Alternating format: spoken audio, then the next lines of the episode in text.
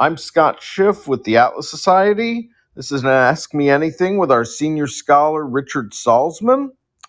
Uh, we want to encourage uh, you to ask questions. I've got my own questions.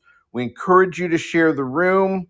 Uh, Richard, we appreciate you doing this as you do so often. Um, you know, you're an economist. Uh, people are interested in your take on the economy. Goldman cut the recession risk to 15%. I mean, they're seeing the same inverted yield curve. Biden is trying to run on the economy. Uh, is it possible the yield curve isn't taking everything into account this time? Uh, no, it's not. Uh, one of the great things about the yield curve is it's a, a kind of summary measure of a whole bunch of things. So uh, you always want that. Just as in epistemology, you want uh, integration, you want you want concepts that condense and essentialize the most important features. I have found over the years that that that is exactly what uh, the yield curve does. Now, for those who don't know, this is a bit technical in economics, but the yield curve, yield just means interest rates. And the idea of a curve is if you plot, and I I can't do this physically, obviously, but in your mind, if you plot on a two dimensional axis, the vertical being interest rates and the horizontal being the term, you know, from overnight to three months to 10 years to 30 years. Everyone's familiar with the 30 year mortgage. Normally, that is upward sloping, which is another way of saying normally short term interest rates are below intermediate term interest rates. By term, I mean maturity. And then equally, intermediate rates are below long term rates, meaning the longer the term of lending is, uh, the higher the interest rate will be. Now, I think you can imagine why that might be the case under normal circumstances. The lender is less certain the longer the time frame is what inflation will be, what your credit history will be. So it's okay. They're going to they're going to charge a higher interest rate for longer term, all else equal. Well, inverted means that curve is well upside down, meaning short term interest rates are very much above long term interest rates. And for various reasons. First of all, one, that's rare. Two, it actually makes financial intermediation uh, unprofitable. Uh, another technical term, but financial intermediation means financial institutions borrow money. They basically take your deposits, they pay you an interest rate, they turn around and lend it. Now imagine if the rate they paid you was higher than the rate they earned. That's what an inverted yield curve is. They're paying a higher short term deposit rate than they are receiving in longer term lending. It's a losing proposition. They tend not to do it. So the credit system seizes up. Now, why do we get inverted yield curves? The Federal Reserve mostly controls short term interest rates, not long term interest rates. And so they can deliberately, and they often do, deliberately raise short term interest rates so as to invert uh, the yield curve. And it might surprise you, Scott and others, that they also know the very thing I'm citing. They know by now.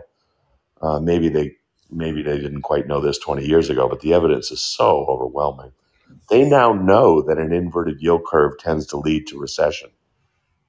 So now you have to ask, why would they deliberately adopt a policy which makes credit intermediation unprofitable and tends to lead to recession. Not just, by the way, not just tends to, the last eight recessions in the United States, going back to 68, that's a long time ago, that's almost 60 years ago. Every single one of those recessions was preceded by an inverted yield curve, by the Federal Reserve, not just raising interest rates, because occasionally they do that, but importantly, raising them above long term interest rates. So it has a perfect forecasting record and you mentioned Goldman. I've noticed, I've been doing this about 22 years now. So I've used the curve to forecast three recessions. Now I'm forecasting one for 2024 because the curve has been inverted since October 2022. They always will cite something saying it's different this time. You know, they'll say the curve is inverted. Yes, uh, it's had a perfect forecasting record. I, I chalk this up to um, epistemological myopia uh, an inability to think in principle. uh, such a focus on concrete bound stuff that they're you know they're they're in the weeds as we call it today. They're in the weeds, unable to um, see the broader principle involved. But um, I- I'll leave it at that. It's a technical, it's a hard thing to explain technically, but that's where we are. And so someone like Goldman saying, well, we're reducing our forecast of recession in 2024. I've been increasing my uh, call on recession in 2024 because not only is the yield curve still inverted, it's very deeply inverted, meaning the short term interest rate remains much above uh, the 10 year bond yield. And the, le- the recent Fed meeting, I think very importantly, they all came out and said, uh, the Fed, a formal announcement said, we think inflation will remain so elevated that we are going to keep interest rates at the short end elevated. And I looked today, and most of the Fed officials, because they were on record being asked, what's your prediction of what rates will be? These are Fed officials being asked all of them said that all through 2024, they expect to keep interest rates at the short rate above the bond yield. So I haven't seen this in my entire career that the curve could be inverted for more than a year the longer it's inverted and the deeper it's inverted, the longer and deeper is the subsequent recession. So I'm now talking about the recession not just of 2024. I'm talking now about the recession of 2024 slash 2025. The last time we had a multi year recession like that sequentially was 74, 75. You'd have to be pretty old to remember it, but it was horrific. I guess for me, it's part of the same paradigm that Europe shouldn't have been able to have gotten away with negative interest rates for as long as they did. Well, you know, that's part of it. And what, what we mean, for those who don't know, what we mean by negative interest rates is um, if you take what's called the nominal interest rate, just any interest rate you'd see out uh, published in uh, and seeing in markets, say, you know, say the say the mortgage rate is five, but what if the inflation rate is six?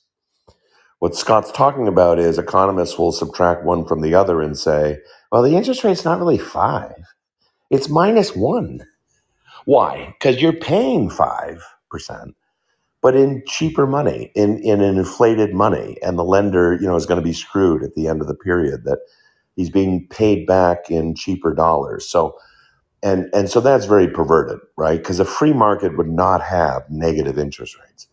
A free market would always would have positive interest rates in the sense of what do interest rates do? They equilibrate savings and investment uh, they're one of the most important prices in the economy and the, le- the least understood price, I might say. I mean, if I said to you, what's the price of bananas?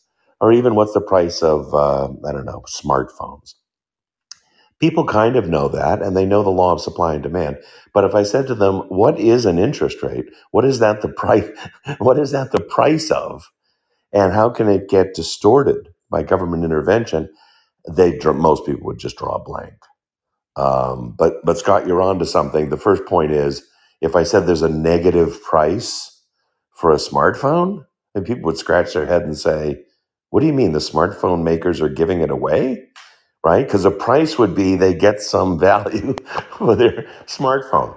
But a negative price would mean what? They're paying you to take it. They're engaged in philanthropy. Everyone knows that in the consumer products market, something would be effed up and it's very much true in the interest rate market. It's something central banks do.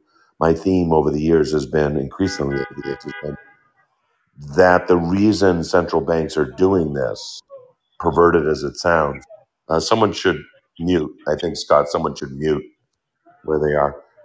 They're getting traffic in the background. It might be might be Dave. David. Um, the um, everyone thinks the Federal Reserve is there to preserve the value of money and to secure the safety of the banking system. It's a very backward, old, and naive view. I don't think it was ever actually really true, but it's definitely not true now. You have to think of the Federal Reserve as the government's favored pet bank. It's there to help the government fund itself. And in a world where the government will not choose to fund itself by taxes, namely, it doesn't dare, it doesn't dare, you can see why electorally, it doesn't dare tax people to the full extent of the spending. because there'd be tax revolts or there'd be you know people fleeing uh, capital flight would be fleeing atlas would be shrugging so what they do instead is something very surreptitious they spend way in excess of what they tax. The difference is they have to borrow. They just can't borrow unlimitedly. They turn to the central bank and they basically ask the central bank to print money for them. They give them bonds. The central bank turns around and gives them money and off to the races. That's what central banking is now. That is what the Federal Reserve is doing now.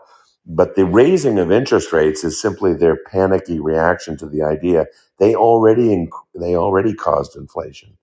They already caused inflation by printing money during the COVID shutdowns, and now they're in retrospect they're looking back and saying, "Oh my gosh, well, we we have inflation of nine, ten percent," and they think the only way to stop it is to wreck the economy. They think that uh, inflation is caused not by them creating too much money, but by the economy growing too fast. And so they're trying to slow slow the economy if necessary, cause a recession. Thank you, uh, David. Did you want to uh, ask a question, Richard? Say again, yeah. Um, I, I, I did. Thanks, Richard. I always love listening to you explain economics Oh, because thank you, uh, thank you, thank you, David. as a, as a non-economist, uh, so many things uh, I don't even know where to start. But well, I, my my question is about um, what do you say about interest rates? The price. What interest is the price of? Um, I always thought that um, interest is what people charge for taking the risk of investing their money in some in, in a loan, uh, and the yeah, risk is inherent because it's uh, you know all kinds of things can happen, and that would result in you not getting paid back. So is that wrong? Is it um, true but not essential? Uh, it doesn't, or in any case, how, how does that relate to what you said? that Um, that's not wrong at all, David. That's definitely part of it. So you said risk. Um, the way the way economists who understand this would talk about it is they would say, "Oh, okay, here's one risk. One risk is the the borrower might default." Well, yeah, okay. So you can analyze ways in which to assess the risk that they might default. Have they defaulted in the past? What's their credit rating? Have they ever borrowed before? You know, all those kind of things that bankers do to judge whether someone uh, should get money or not. So that, so you're absolutely right, David. That's one risk. But here's another one. Another one would be I lend to someone. They're perfectly fine as a credit risk. I think they will re- lend. I think they will re- repay me. But a risk I have to think about, which comes from the government, is what if the value of money goes down? That's inflation. What if the value, and that's a risk. You have to judge whether it'll happen or not. I have to judge independently of the of the borrower. Is the government going to debase money so the so the you know three, four, five years down the road, when I get the money back, it's worth less. I don't. Th- I'm not saying it's worthless. I'm saying it's worth less. So so lenders will raise interest rates if they expect inflation to occur. Um, so that's another risk. I, I mean, I could mention geopolitical risk and other things, but you're absolutely right, David. You're a very good economist and a lot better than most of them. Risk, uncertainty, definitely get incorporated into interest rates. The the error that you did not make, which most do make, and I always quiz students on this, and they always make this mistake. I'll say to them, an interest rate, what's that the price of? And they'll and they'll always say money it's not really true. The value or the price of money is its purchasing power, how much it buys. And there's a supply demand curve you can draw if you get into the techniques of this. And that's different than an interest rate. An interest rate is the supply and demand of savings. And it definitely does involve money, right? Because you're saving money and then you're lending or borrowing money. But it's a derivative concept, still an important one, but many, many people, David, uh, you didn't do this. Many, many people will say, uh, and interest rate is the price of money. Uh, by the way, Keynes believed that. And, and he uh, codified the textbooks through Samuelson for years. Here's the idea. Imagine this. If it's true that interest rates are the, the price of money, how do you lower interest rates? Uh, create more money. increase the supply of money. It'd be like saying, how do you reduce the uh, price of shoes? Make more shoes. So the Keynesians ha- adopt this fallacy. Their view is the way to lower interest rates is to print money. Well, you look at the long history of this, and even over the world today, the countries that most inflate, the countries that most uh, produce excess money, have sky high interest rates. Why? Because those bankers are not idiots. Those bankers are not stupid. They know they're going to be repaid in money of lesser value, of lesser purchasing power. So to offset that, to compensate themselves, they'll raise interest rates.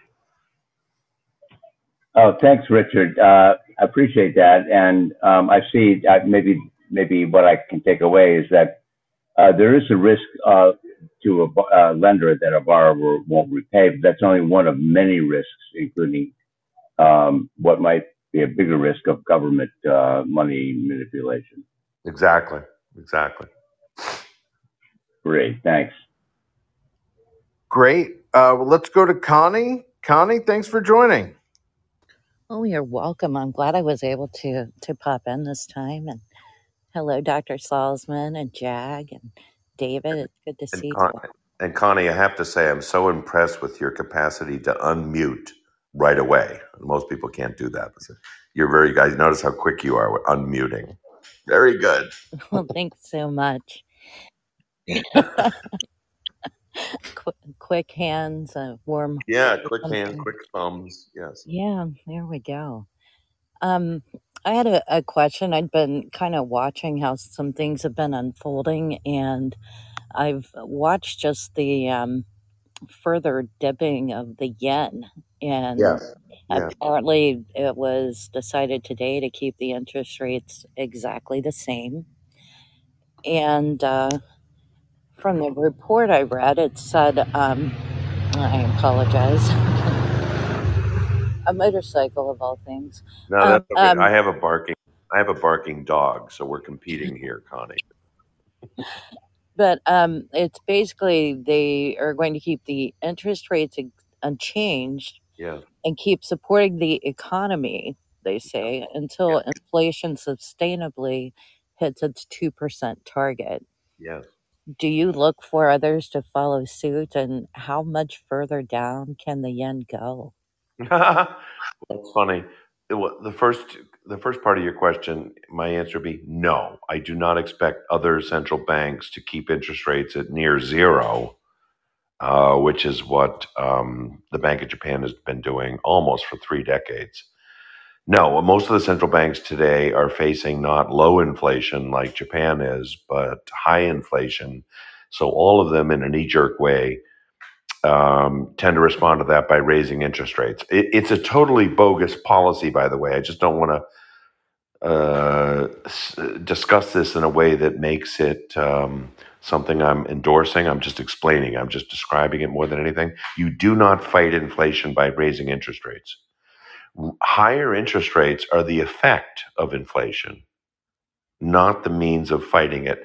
I don't have to tell you that, Connie. I'm not. I'm not preaching to you more than anything.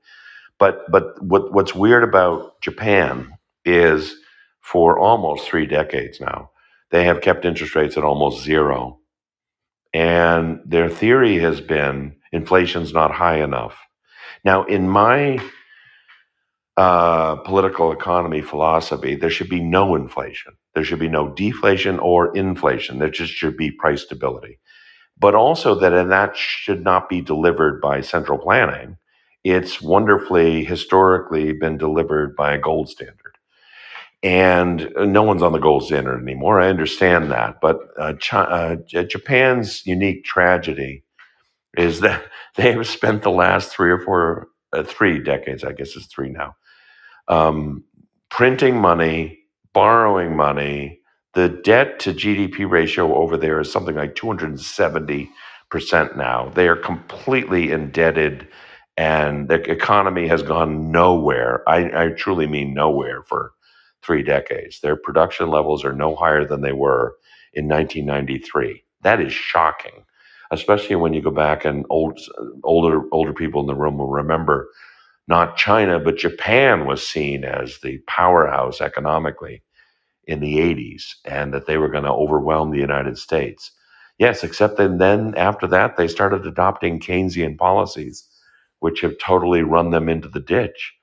So um, it's a it's a it's a sad thing. They do have low inflation. That's okay, but the problem, um, Connie, is that because of that, they think the problem is the inflation rate's too low, where in fact the problem is the production rate is too low.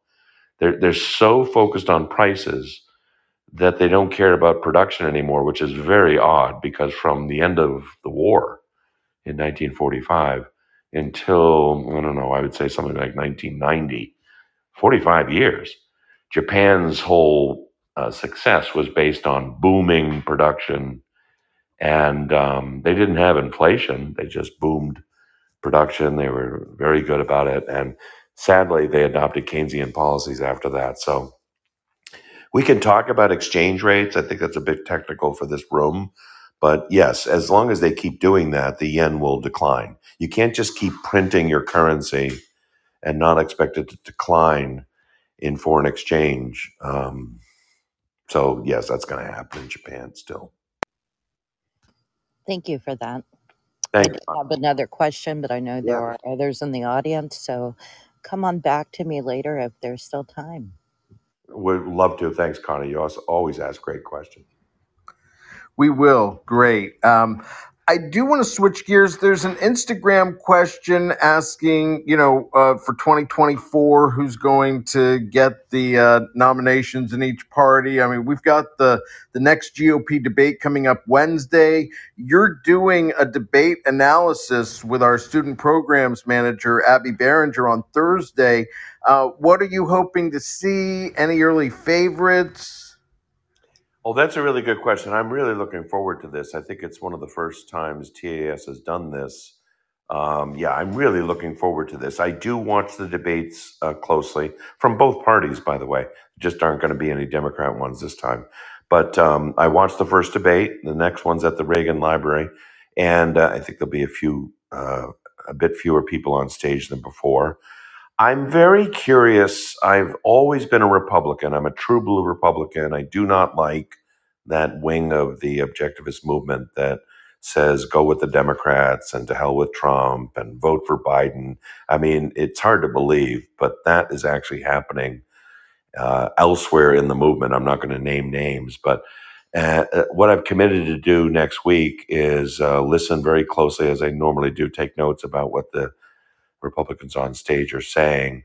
I'm always looking for some Republican to do the following one, not just be anti Democrats, uh, not just be anti quote unquote liberals or anti media. They need to have a positive message, a positive argument and a future oriented argument about where the country is going. And of course, this audience won't be surprised for me to say I want it to go in the direction of liberty. I want it to go in the direction of rights. I want it to go in the direction of constitutional government. I want it to go in the direction of entrepreneurial capitalism, heroism. Now, if you, if you use that standard and then assess all the candidates, uh, and Trump will not be on stage, unfortunately. But I, I think, uh, from what I saw in the first debate, the only candidates that even come close to that are uh, DeSantis, Ramaswamy, and um, now I'm going to forget her name, uh, uh, Haley, the Nikki Haley, yes, the South Carolina governor. Nikki Haley, if you look her up, I know the conservatives don't think she's the real McCoy, but if you just if you just Google Nikki Haley and capitalism, you would be surprised how overtly she defends uh, capitalism. She's really very good at that. And and to me, any Republican or right winger who even uses the word, you know, the word is very controversial. It's very controversial even among libertarians and conservatives. Many of them will say, "Don't use that word." Uh, don't use that word because it suggests something uh, Ayn Rand might say. Nikki Haley uses the word uh, unabashedly. Doesn't mean she's a laissez-fairist. My favorite is DeSantis. He's a, all of them are a bit too religious for me, uh, but but setting that aside, I prefer DeSantis. Now, if someone's asking me for a prediction, I mean, uh, my thinking is there's no way that DeSantis and any of them can beat Trump in the primaries.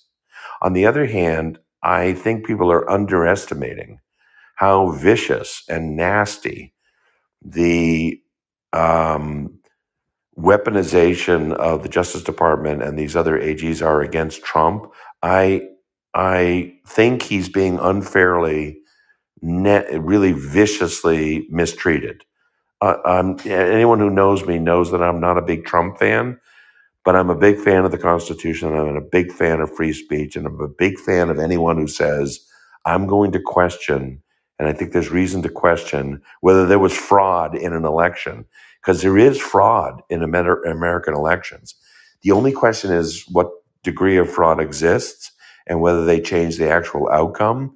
But I believe what's happening is they're trying to criminalize as fraud grows. They're trying to criminalize anybody who questions the degree of fraud in these elections. So I think it's possible, and you know they're trying to do this, that they will not let Trump be on the ballot, that he'll either be in jail or he'll be so smeared by all these, what is it, up to now, five cases against him. And so um, people who say to me, like, why do you even care about the horse race between DeSantis and and Nikki Haley and others. Well, it, it's and Ramaswamy. It's because it's quite likely that Trump won't be there. So one of those three uh, will be there. So we have to listen to their arguments, and and even if Trump wins the primary and goes into the election, I think it's very important. I, I learned this about the Reagan years. Uh, Reagan, if you know, ran against uh, Ford in 1976, did not win, but learned a lot. Uh, Ronald Reagan learned a lot by that race. And of course, he had been governor of California for a couple of uh, uh, terms, and it paved the way for 1980 and then 1984, two landslides. So I like the fact that DeSantis is trying this. Whether he'll whether he'll succeed or not this round doesn't really matter. He's going to learn a lot. He's going to figure out who will fund him or not. He's going to figure out whether the arguments work or not. Trump is not going to be around forever. He might not even be around in 2024. I, I believe the future of the Republican Party is DeSantis. DeSantis and the, the argument of Calif- uh, California. Florida is free, California is not. Gavin Newsom is the next new shiny thing coming from that side. It's going to be DeSantis, Newsom uh, in our lifetime over the next eight years, I believe. And DeSantis has a good story. Newsom has a terrible story, but the media loves him. So, um, my prediction if Trump is not in jail, he will win the nomination and then lose to Biden again. Very, very tragic. And if you go the route of Biden can't possibly make it, therefore he'll be replaced by someone like Manchin or Newsom or um, who's that vice president? I can't even think of her Kamala anymore. Harris. She's oh that non-entity. If it's Kamala Harris, then Trump will beat her. If it's Newsom, Trump will lose to Newsom. We're in a very precarious situation because the Republican Party, much as I prefer them so so much more to the Democrat Party, they're much closer to capitalism than the Democrat Party. They're really very not good at defending and positively extolling capitalism. They're shy about it. They're very shy about it. And they're on the defensive. They needn't be, but they are. I think our job as right wingers, but more than that, philosophic right wingers, that's how I think of objectivists, should really be trying our best to bolster, improve um, the arguments of the Republican, the arguments and strategies uh, of the Republican Party. By the way, notice recently that Trump has gotten uh, pushback and criticism from conservatives because he has said, very interestingly, you guys are losing because of Roe v. Wade. I think that's very interesting because when he was in New York all those years, and I was in New York all those years, I knew exactly what Donald Trump was. He was not a Republican, he was a pro choice, kind of middle of the road Democrat when he was in New York City. And that doesn't mean a, that doesn't mean he was a bad guy. It just means that Donald Trump is much more pro choice, more libertarian uh, than people think. Um, he's not principled enough so that when he was trying to get the Republican nomination in 2016, he sidled up to the religious right and came out against um, uh, abortion rights. And and actually, I remember him specifically asked because the left knows how to do this. They pressed him and said, "Well, would you actually imprison doctors?" you know, for doing abortions? And he said yes. And I thought that is the most disgusting thing I've ever heard. My God, that's that's how much Trump was trying to get that vote. He did get the vote. Uh, he got the evangelical vote. And the, and the left was like, why did Donald Trump get the? Oh, oh my God, we can't. He's so immoral. He's mistreats women. Blah blah blah blah blah. And then and yet the evangelicals loved him because he said stuff like that. So that's too long an answer, but uh, what do you think? Come back at me. Uh, you- I mean, you could also uh, argue that he uh, appointed justices that overturned Roe v. Wade. I know. I know. I thought of that today. I thought he's giving these talks saying, uh, well, you guys really need to be careful on the Republican side to not be. He's not really saying that the overturning of Roe v. Wade was wrong. Notice what the way he put it was some of you state, some of you guys, like in the southern states, you know, are restricting the right to like, you know, three weeks of uh, or six weeks or seven weeks, or and it's hurting us. But you're right, absolutely right, Scott. You can come back and say the only reason Roe v. Wade was overturned is because he nominated. Do I have it right now? Kavanaugh, uh, Gorsuch, Kavanaugh, and Barrett. Okay. Yes, it's yes. Did he not know that they would possibly overturn it? Amazing. He mo- he probably did. Yeah, I just don't know how much of the pro-choice vote he's going to be able to pick up. Uh, he's just sort of he's got No, so I much know. dominance. He's already running to the center. Right, and and you know the Roe v. Wade. I'm on the Roe v. Wade side. I'm against Dobbs. Uh, the Roe v. Wade people will say exactly what you said.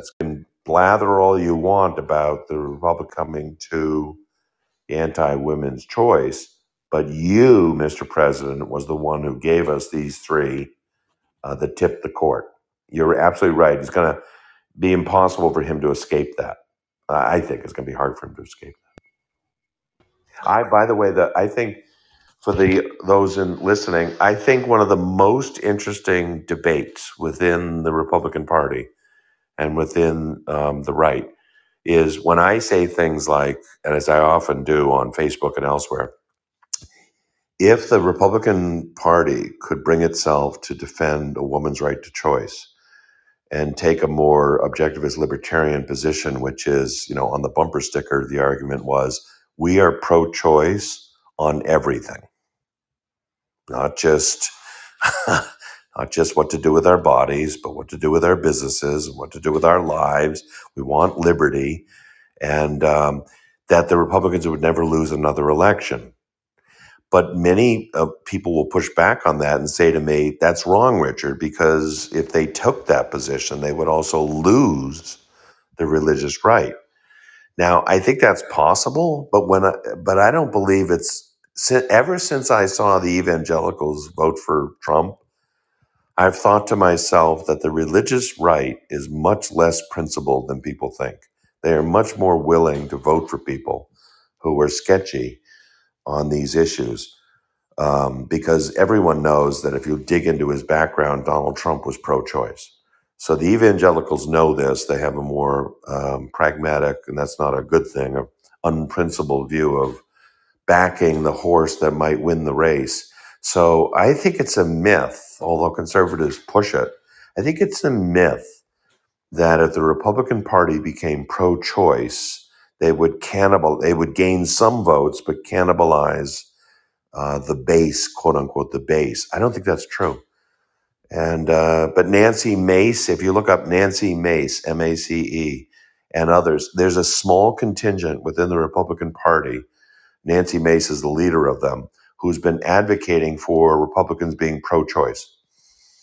and uh, she gets crap from um, Mark Levin and conservatives. But um, I'm, I'm hoping that's a growing group within the Republicans. Maybe it starts with women. I don't know how many men are that way, but the Republican Party really needs to be pro choice on uh, reproductive rights, in my view. Great. Uh, Chris, you want to chime in here?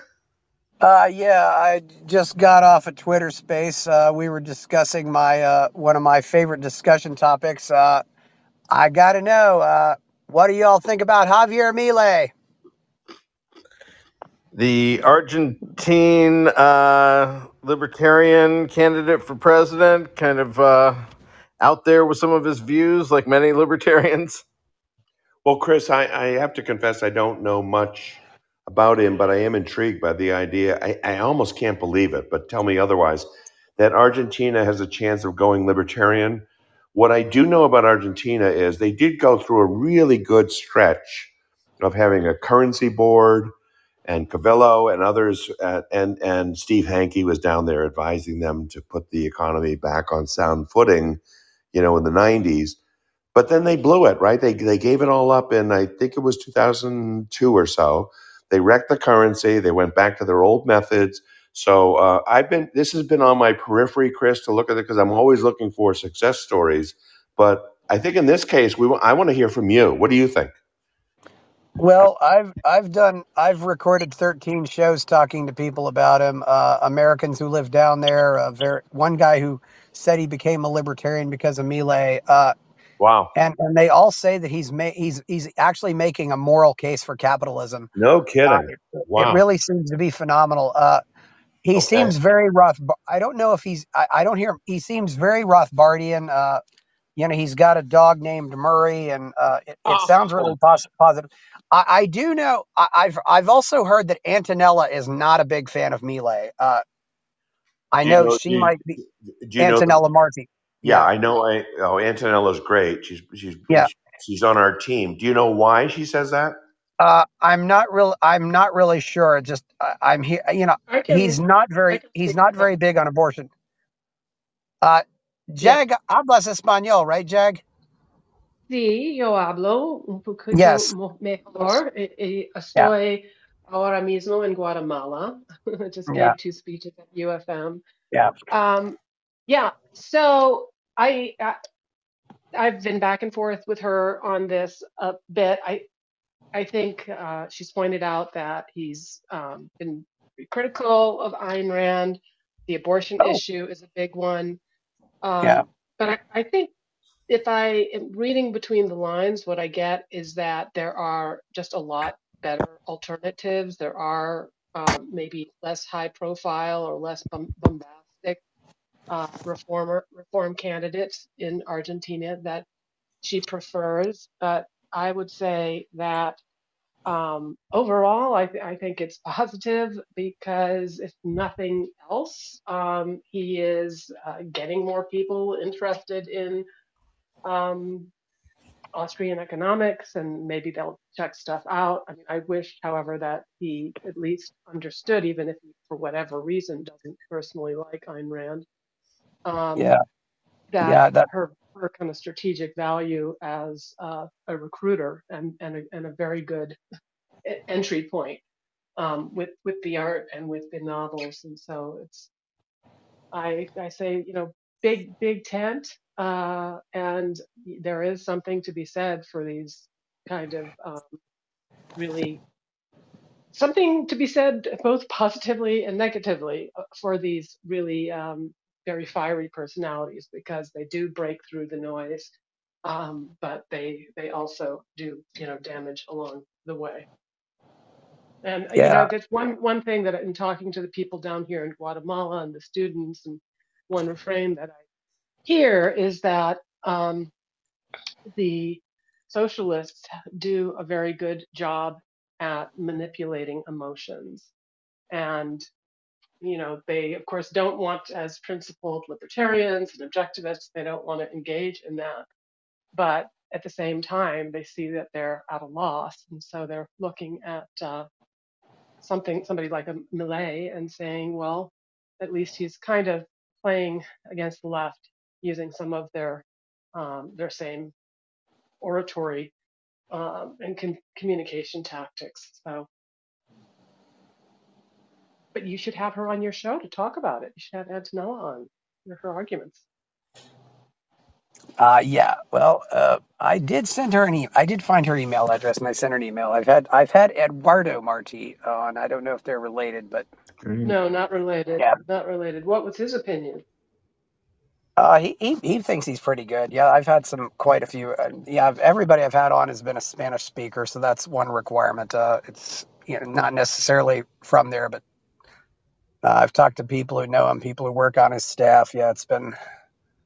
Uh, it, it seems like it's a ver- you know he, he he says for example that you know right you know these aren't you know you don't have a right to things, and I I think he's a pretty philosophically consistent campaign. I uh, you know it's Uh, he's he calls the Pope a communist, which is which is true, unfortunately. You know, Yeah. Well, that where that does work in Argentina a lot better than it works in uh, Brazil and elsewhere. Chris, I'm really glad to hear your take on this. Uh, The Atlas Society, um, Jag mentioned Big Tent.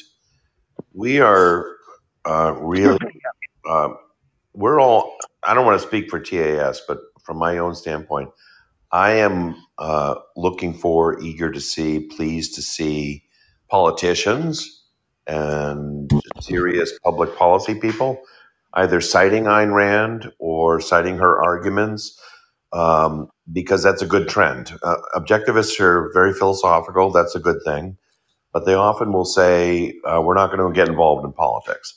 Uh, because it's too early. They'll say it's too early. You know, it'll take a century for these ideas. I've never believed that. I've thought if we can somehow find um, political leaders and others who at least come in our direction, even though they're not perfect. And I thought Ronald Reagan was that way. I thought Margaret, Margaret Thatcher was that way. And you would be surprised if you know the history. There was a long history of objectivist intellectuals trashing those two. I mean, I don't think Ayn Rand said one nice thing about Margaret Thatcher. That's hard to believe, actually, because Margaret Thatcher was in office for three years, and Ayn Rand certainly should have said something nice about her in the direction she started privatizing everything in Britain. And, and her and Leonard Peikoff and others hated Ronald Reagan. It never made any sense to me whatsoever. We knew that Reagan wasn't perfect. We knew that Reagan was partly religious, but that we have to look in terms of are they coming in our direction? So it's a directionalist, what I, my colleague at, at Duke, Mike Munger, calls directionalist uh, argument versus destination. You cannot reject these candidates and these proposals because their destination is not identical to ours. You have to be happy that they're citing our heroes, Mises, Rand, Hazlitt, others. Ted Cruz has done that. Ronald Reagan did that. Ronald Reagan said very nice things about Ayn Rand. People don't know that. So I like this kind of thing. I'm, I'm, um, they're always on my radar. Any politician that uh, is uh, uh, is willing to um, cite, albeit partially, our principles, is to me a leading indicator of really good things. We are going to win in the end. I'm 65, and I hope I see it before I die but I know it's going to happen within the next 50 years. The leftist, altruist, socialist argument is disgusting, obscene, and impractical, and everybody knows that. And the and the only issue is whether we will stand up and say capitalism is the most wonderful, moral, uh, amazing habitat for humanity, and uh, no one can beat us if we're consistently arguing about it. So Thanks, Chris. For I, I'm going to pay more attention to him. When is the election in Argentina? Is it coming up, or uh, what uh, is what are the dates? uh, the twenty second of October, uh, he's got to get forty five percent to win. So Okay. it's a kind of a convoluted system, but they're they're talking pretty good. That that space had Jeff Tucker on, so that well, I, I was I'm finally glad to hear what Jeff had to say about him. But Yep. I, I generally you I, I- you got to you got to look at I, I don't know if Jeff knows Spanish, and for something like this, you got to you got to look to people who at least know Spanish because Yep. you don't know what's going on there if you don't you you can't really know what's going on there if you don't if you don't know Spanish. Yeah, Well, Yeah. thankfully, thankfully, our CEO and, and Antonella and others do. The Atlas Soci- the Atlas Society has a unique, real, amazing extension into South America that I I love. I think Europe is kind of lost but not South America. South America has pockets of loving capitalism that are completely untapped. It's a great and Jennifer, you're uh, Jennifer uh, Jag, you're in Guatemala now. Couple days. How did it go? How did the speech go? Um, well, as usual, as everybody at, at the Atlas Society knows, I'm always biting off a little bit more than I could chew. And so I decided I would deliver my remarks in Spanish. Um, but I was very, very impressed. So I, I gave a speech, uh, Wow. Devolver el Capital al Capitalismo, putting the capital back in capitalism, Wow. uh, arguing that um, I was really arguing in favor of the term capitalism Yeah. as opposed to the free market as a hook in order to make the point that production comes before um, transactions Yeah. and that making kind of a roundabout point about profits coming before transactions. Yes, they come after transactions as well, but just I think even when I go to these tech conferences and I hear the sort of the left wing tenor of all of these people that are looking for capital um, to be Yeah. invested in their startups, I'm like, well, okay, let's if we do that 25% uh, wealth tax on Mm, billionaires. mm, So, in other words, that's going to be spent on, you know, expanding bureaucracy rather than going into the next generation of, of technology startups and biomedical bio, uh, medical startups. So, um, and then I just talked about virtue coming before profits, and so wow. that was really well well received. And then I just talked about um, objectivism in general, but I was very impressed with the with the quality of the students down here and um, and then just generally impressed by Guatemala City. This is the second time I've been here in three years, um, and just how hardworking and how uh, how much construction there is going Mm, on here. mm, mhm. Um, but you know, again, at the same time, they just elected a socialist, left wing, uh, new leader. Although there seems to, again, we were talking before about uh, fraud and that it does occur, occur and it has occurred all over the world for um, for you know as long as democracy has been around. And so there there is some doubt about whether or not election was um, actually fair and square.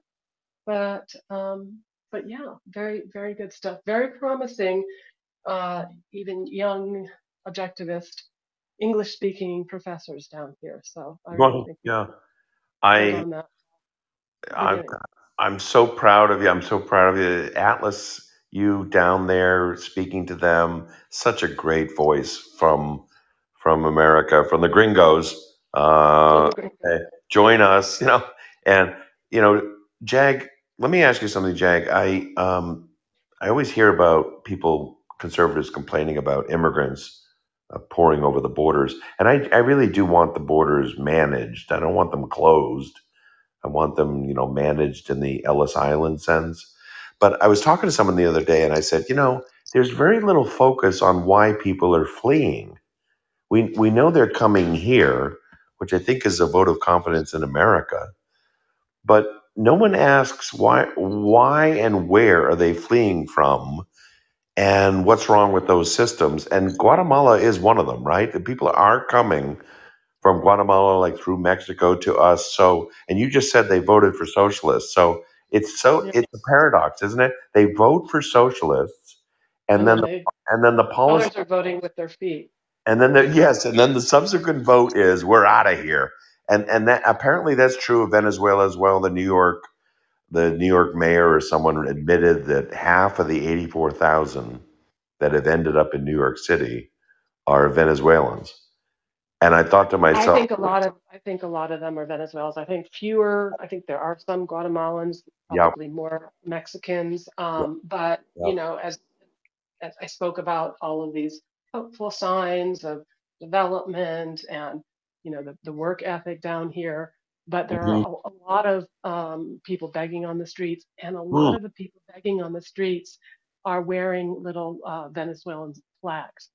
So mm, there are there are mm. Venezuelans here that are completely, um, Wow. you know, Wow. destitute and Yeah. desperate. And Yeah. so I, you know, I think that things that, that there is growth. I mean, that the the tax the taxes down here are really actually not bad. Um, they've got a sales tax of like I don't know 15% or something like that. And there is uh, one, basically what I understand is a flat tax of either Yep. 10% Yep. or it's 30% with deductions. So people make their own decisions about what is better for them. Um, so, you know, and, and I can see there's a lot of growing growing wealth down here, but there it's not it's not growing fast enough. So that's that's the the the, the issue is that there there is a lot of opportunity. Um, but you know, speaking of that socialist government, one thing that professors at UFM were telling me that they are so disgusted by, not only is there this new left wing government or left wing, at least elected uh, party uh, in Guatemala, but that the State Department is pushing for that and is Mm. resisting um, the Guatemalans' efforts to talk about or look at whether or not there seriously was fraud. So, I mean, this is what they're they're doing. they are number one promoting the Biden administration. Number one promoting policies down here that have wrecked other countries down here. So they are contributing to the supply of illegal Yep. immigration, Yep.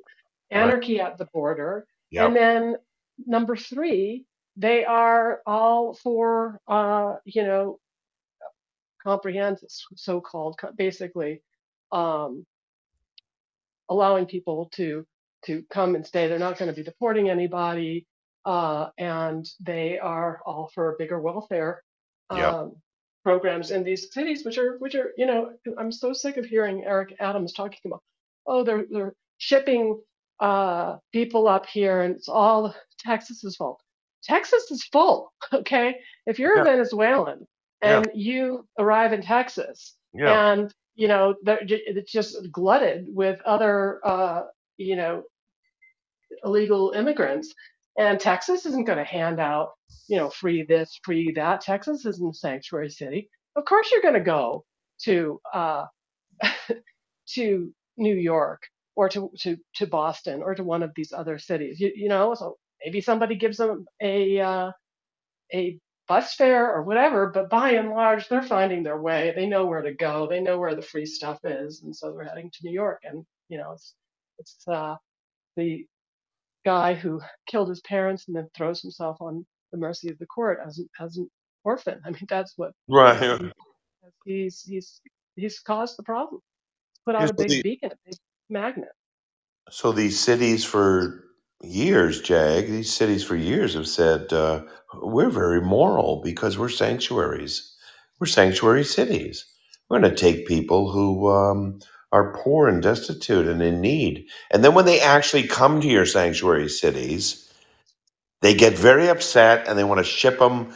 What Martha's Vineyard? They want to ship them off to some military base, and these people are so hypocritical. They have no. They're. I guess it's virtue signaling.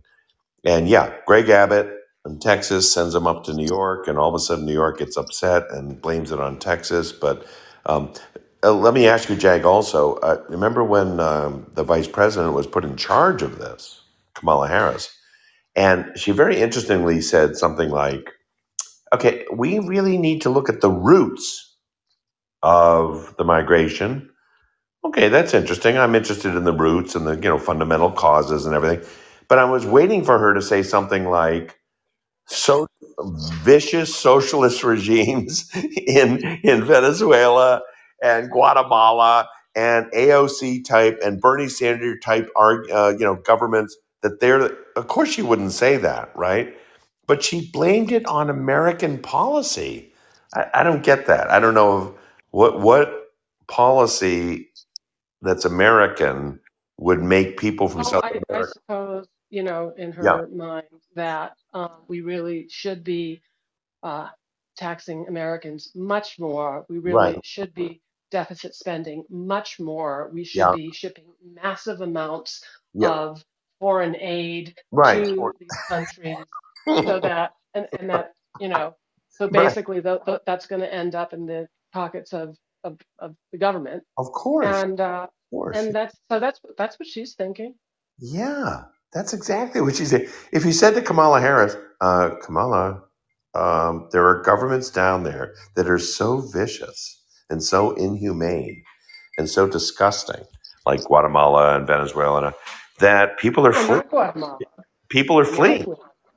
They're fleeing Yeah, and they're, and they're coming to America, which apparently you guys think is sexist and racist and whatever. They're coming here. But isn't it the AOC Bernie Sanders policies that are in these, these foreign countries that are making people?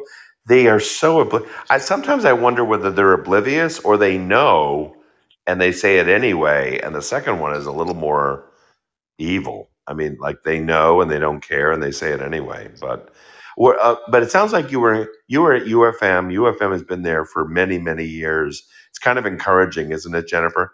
To to be with those people, it's kind of nice. You feel more emboldened that we're winning. Maybe, maybe. yeah. Well, I you know it kind of goes back to something that Rob Tracinski said at um, Yeah, our summer conference, in which yeah, he said that from his perspective, having been in the objectivist movement for a really long time, that Mm, um, you know 20 years ago, at least again from his perspective, it was mostly a U.S. thing, and yeah, now we really see a lot of energy yeah, shifting around the world, um, Latin America, uh, Eastern Europe, India. yeah. So um, I'm encouraged. Yeah, and our own, uh, we know in the last six months or so, our own Stephen Hicks in Europe uh, discussing objectivism with uh, Greg Biddle, another great objectivist intellectual, discussing whether objectivism should be open or closed or not. I mean, that was in, if I get it, if I remember right, was that in Serbia? Uh, I mean, they're Right. They're Serbia. yeah, Ser- um, amazing, amazing parts of Europe that care about these ideas and care about promulgating them. And well, I Scott, yeah, I go don't ahead. want this to become too like inside uh, baseball, so I'll No, no, go ahead. in a moment. But I did just want to mention, David, that you are such a tremendously beloved figure here, um, and sure, that sure uh, the objectivists that I met with um, had come to Hmm. your summer conferences decades and decades ago. You also came to UFM, and they're very sophisticated about objectivism, and they are Hmm. quite uh, adamantly on, on the side of um, of open objectivism. So it was interesting. Oh wow, David, Uh, David, give, give give us some thoughts about when you were down there. well, I was down there uh, two years in a row. Once in in, in back it, uh, over a decade, a decade and a half ago. The last time, second time was in uh, 2007 when uh, it was it was the uh, 50th anniversary of Atlas Shrugged, and UFM, as well as other places, had put on a um, you know a celebration of the fact. I was invited to come wow, talk, wow. and I did. And um, at that time, um, oh the the the the, president of uh, UFM at the time. I'm blanking on his name, but he was a, just a wonderful, wonderful man, and he passed away before his time, not long after. But anyway, uh, he set up a number of meetings with for me. But the but the special thing for me was um, I gave my talk in the uh, business school, Yeah. And afterwards there was an unveiling of a wonderful bas relief of uh, uh, by Walter Peter of Atlas holding the world up, uh, and Wow. we went up on the uh, side, and I believe it's still there. Jag, correct me if I'm wrong, but I believe it's still there. Wow. Of uh, Yeah. Yes, it is, and I actually met with uh, with the, the sculptor, and he sent his. oh, good. I, I wanted to ask you that. Yeah, Yeah, I you know, I I see that we've got JP um, up on stage, and I know we just have like a minute left. Are you guys willing to take more one more question from JP? You have to hop. Go ahead, JP. Thank you, David. yeah. JP, you there? Yeah, I am here. yeah, I'm here. I don't know if you can hear me now. yeah. Yep. Here. Can hear you, JP. Go ahead. Oh, well, no, I, I would just uh, say hi and let you get on with your day. I know that you guys are very busy usually, so so just big hi for you. Good. Well, we appreciate JP, that. what JP, what country are you in? I am uh, Guatemalan. I am in Guatemala. Oh, okay, I'm in Guatemala too at the moment. Oh, awesome! Yeah, I, I I heard about uh, your your talks about uh, on UFM because I get the I got uh, well I get the notification from new media. So how was that? It was great. We'll include a write up in the newsletter, and next time I'm down here, we'll have to meet up. Yeah, yeah, yeah. We'll do. Great. Well, uh, this has been uh, fantastic. It was great to see the uh, interplay with Richard and Jag. Hopefully, uh, you know, as we get into election season, we might see them uh, do more shows together. Uh, coming up next week, Jag on Wednesday is going to be interviewing uh, Brendan O'Neill. Wednesday at 5 p.m. Eastern. Then um, again, there is a debate Wednesday night with the GOP, and uh, Richard Salsman will be uh, here. We'll be talking uh, Thursday, the 28th at 5 p.m. Eastern with our own Abby Berenger as well uh, about the uh, debate analysis. It should be good. I'm looking forward to it, especially after uh, Richard's uh, brief analysis earlier. But thanks everyone for joining us and uh, we'll look forward to seeing you next week. Scott, thank you. David, Jag, you were all great. Connie, Chris, JP, thanks so much.